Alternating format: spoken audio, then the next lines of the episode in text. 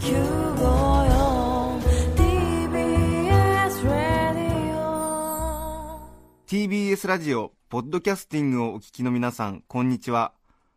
安住紳一郎の日曜天国アシスタントディレクターの中山一輝です。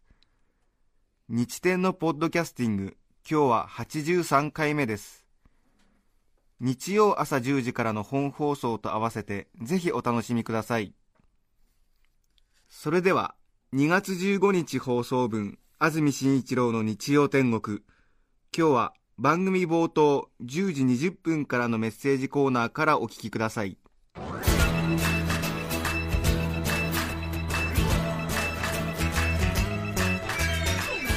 安住紳一郎の日曜天国。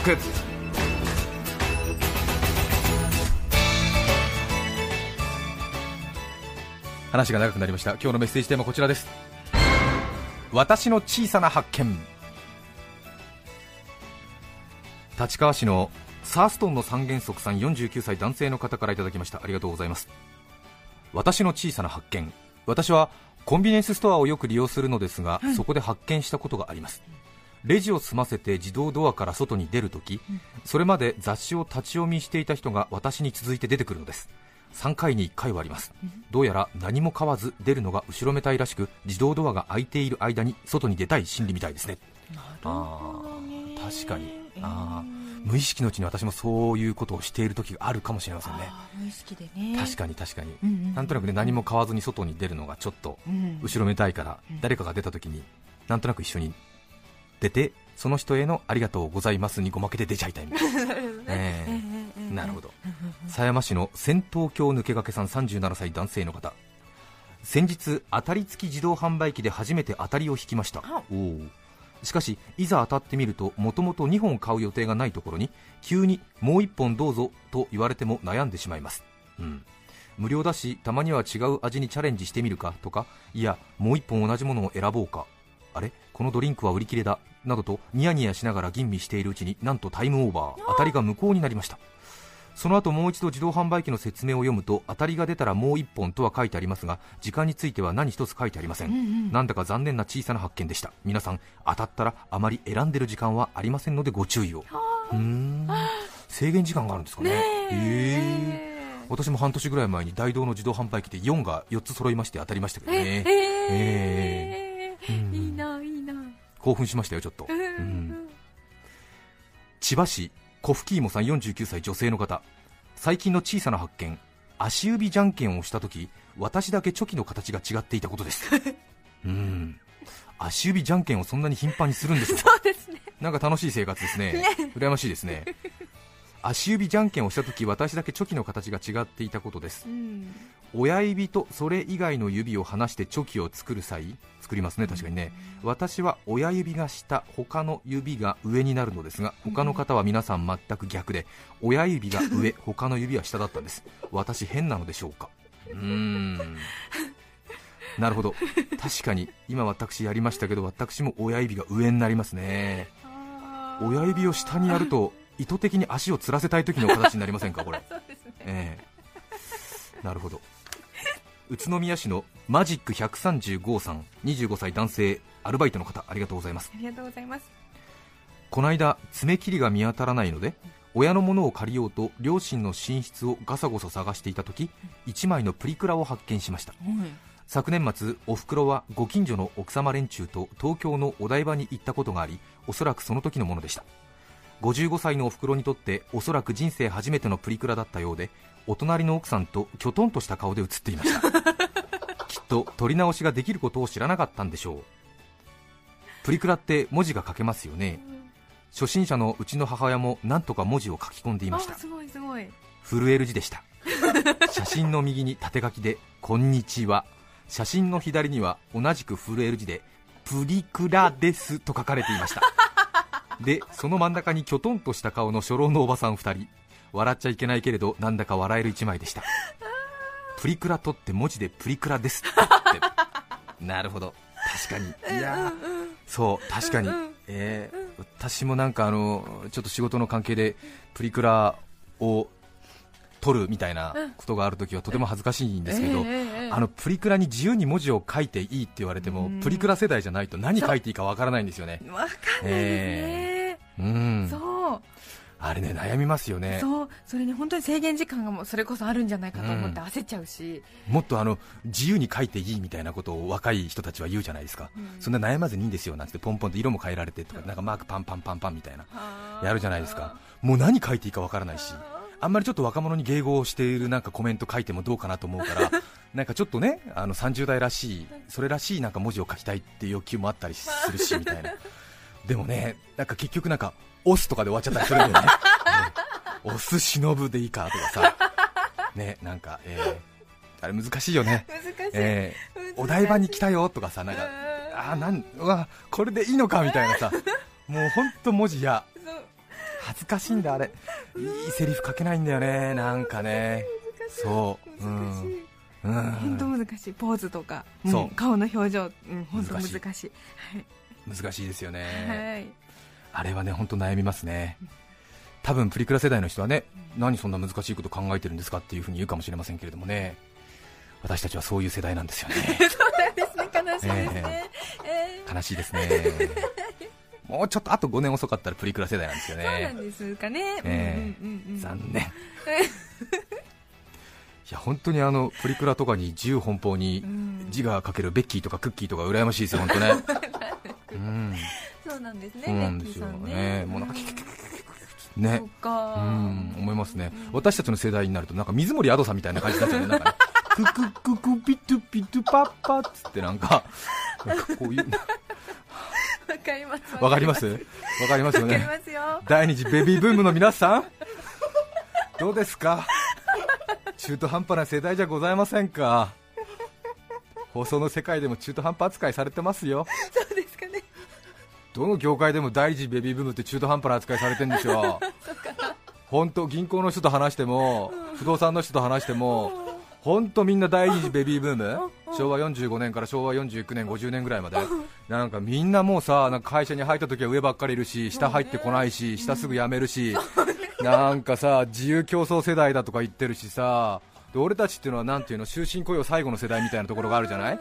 それから学校でないと認められないって時代でもあったし学校でないで就職したらプータローって呼ばれてた世代じゃない？私たちよりも5歳下になるとなんかさ起業家とか言われたりするんだよね。青年実業家とか言われたりしてさ私たちの世代はどっかに就職しないと人間として認められない世代だったんだから大変だったんだから。炸裂してますよ。そうなんですよ。で私より10年上ぐらいの人たちがさバブル世代でさもうなんだかんだぶち壊してくれたでしょ？本当よね。何がなんだかよくわかんないっつってさで不動産高いマンションバー上がっちゃってさふーんって下がってようやくマンション買えるかなと思ったらまたふーんって上がったでしょ？そしたらまたボーン下がったんだから。知ってんだから。マンションで損した人株で損した人第二次ベビーブームいっぱい。教師なくて空き教師で図工やってたんだから私たちはそうですよ。私の幼稚園の頃なんか増設組でその名が拳組ですよ。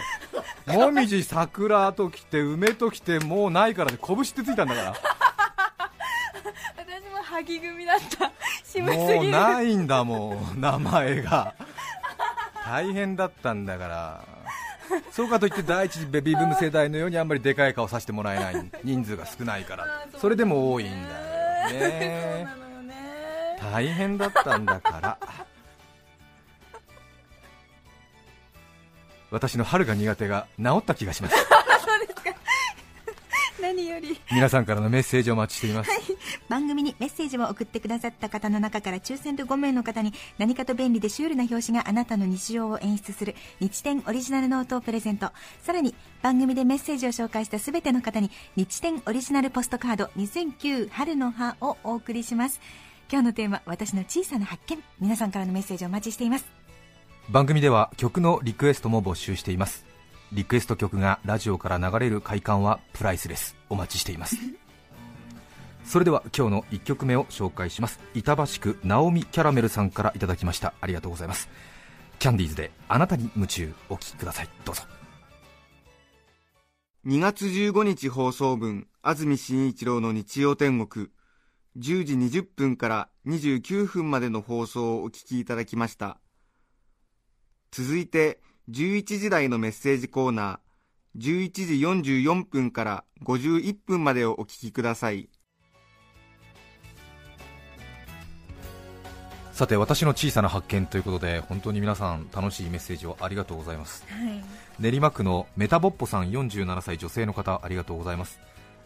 私の小さな発見は白衣を着ると人は1.5倍賢く見えるということです。あ子供が学校で実験の時に使う白衣を洗濯するために持ち帰ってきました、面白がって家族が着てみたらみんないつもより賢そうに見えました。科学者や医者のイメージがあるからかもしれませんがええ不思議なくらい見事にみんな賢く見え小さな大発見でした。あいいですね。お子さんのね実験用の白衣を家族の方で着るっていうのもすごいですよね。着れたんですね。えへー茨城県笠間市の、えー豆腐大左衛門さん48歳男性の方。コチっていうのかな？失礼しました。いびきをかいている人の耳元でその人のいびきの音をモノマネで再現する。お。するとその人のいびきは止まる。貧困法制な私ゆえ嫁以外では試したことがありませんが身近な人のいびきで悩んでいる人は一度やってみてください。へえへえいびきをかいている人の耳元でその人のいびきのモノマネを再現する。するとその人のいびきは止まる。へえへえああそうですか。へえ赤ちゃんに泣いてる赤ちゃん見せたら泣き止むっていうのはなんか聞いたことありますけどね。あそうですか。へーへーへー。へ特にあの自分が泣いているそのあその赤ちゃんが泣いてる本人をその携帯カメラとかなんかこう家庭用ビデオカメラで撮って、で泣いてる時に出してやると、なんか泣き止むっていうなんか、えええ。これなんか赤ちゃんグッズのなんか会社がやっている赤ちゃん企画大賞で3年ぐらい前に大賞を取った企画ですね私子供もいないのにふんふん見てたんですけど。うんうんうん。今度飛行機でやってみようかななんて思ってえへー。やってみよう。お試しください。はい。相模原市の綺麗な母さん41歳女性の方私の小さな発見。私オブラートって言葉上の例え話だとずっと思っていたんです。最近近所の薬局でオブラートの実物を見てびっくりしました。私薬を飲むのが苦手で友達にじゃあオブラートに包んで飲めばいいのよと言われたことがあるのですがその時はごまかしながら飲むことだと思ってたんです。でもオブラートって本当に実物があるんですね。なるほど。確かに。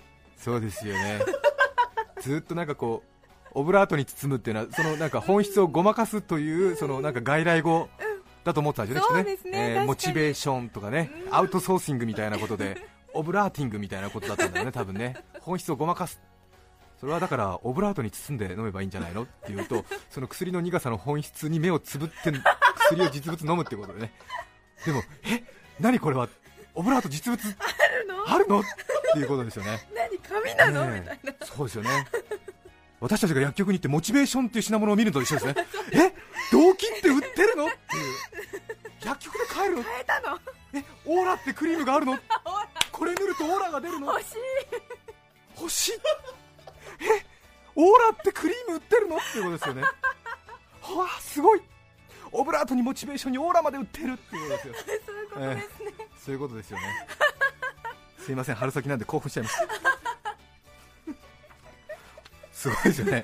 41歳でオブラートって知らなかった。でも最近の人はあんまり知らないのかな。うんそうかもしれませんね。でも最近の人じゃないもんね41歳だもんね。そんな失礼な。ええ。私の小さな発見世田谷区の洋平さん34歳男性の方、はい。先日新しいボールペンを購入しに東急ハンズに入りました、はい多種にわたるボールペンの中でどれにしようかと選んでいると試し書きができるメモ用紙に目が行きました。あーありますね、波線やらいろいろとある中でその中にひときわ目立つ「傭兵別れよう」と綴られていたものがあり なんとも悲しい気分になりました。私の名前も傭兵なのです。うん。うん。確かに確かに。あれあそこの試し書きのところにねあんまり意味深なこと書かないでほしいですよね。ちょっと読んじゃいますよね、ええ。川口市のレモチンさん40歳女性の方。私の小さな発見はリキッドを反対から読むとドッキリになるということをつい最近発見したことです。リキキッド。ど本当だ。そうですね。はい、へえ。確かに。うん。これも後々熟成されてから面白みが来るメッセージですね、うんすごい。面白いよ。面白いですよ。面白いですけどね、ええ。相模原市のコラコラ亭さん。あお久しぶりですね。38歳男性の方。ありがとうございます。私の小さな発見はよく近所の市民プールに行くのですがプールサイドから普通にプールに入ってるのに私だけ飛び込まないでくださいと注意されていることに最近気づきました。太ってるんで水しぶきの量が多いのはどうにもなりません。プールサイドから普通にプールに私は入ってるんだけど私だけすいませんそこの方飛び込まないでください と注意されるという。なるほど、えリターンってなっちゃうんですかね。えね。えね。小平市の佐藤,、えー佐藤家の人々さん女性の方ありがとうございます。私の小さな発見はアリンコの行列には働いているふりをしているアリがいるということです。えー、そうなんですか。当時はインターネットもなく名もない市民にこれを世間に発表する術がなかったのです、ある日ラジオを聞いていたらアリンコの行列には働いているふりをして行ったり来たりして時間をやり過ごす怠け者のアリがいることが東京大学の研究室の発表で分かりました。という放送がありました。私の方が先に発見していたのだ。悔やまれてなりません。以上です。なるほどね。確かに。うん。ラジオネームちょっと辛口ギャルさん女性の方。私の小さな発見今私妊娠してるんですけれどあおめでとうございます、妊娠してるんですけれど冗談でも子供の名前考えようぜとか俺の名前から1文字使っていいよとか言ってくる男性はいい人たちだがと同時に面倒な人たちだということに気づいた。あそうなんですか。よくねいいよ私の字使ってとか言われますよね。そうですよね。ねきっと。ええええそうですよね。ねはい。ええそうだ。なんかそんな話あったな、はい。ちょっとえパッと思いつきません。すみません、はい。申し訳ございません。程よくねええ。はい、断ったりするの難しいと思います、そうですよね、はい。はい難しいですよね、うんうん。今日は皆さんの私の小さな発見 たくさんメッセージを送っていただきました。ありがとうございました。ありがとうございました。2月15日放送分安住紳一郎の日曜天国。今日は10時台と11時台のメッセージコーナーをお聞きいただきました。今日はこの辺で失礼します安住紳一郎のポッドキャスト天国。関東地方も春一番が吹きました。気持ちも張り切りシャカリキコロンブス。夢の島までは探すまでもなく埋め立て地。お聞きの放送は TBS ラジオ954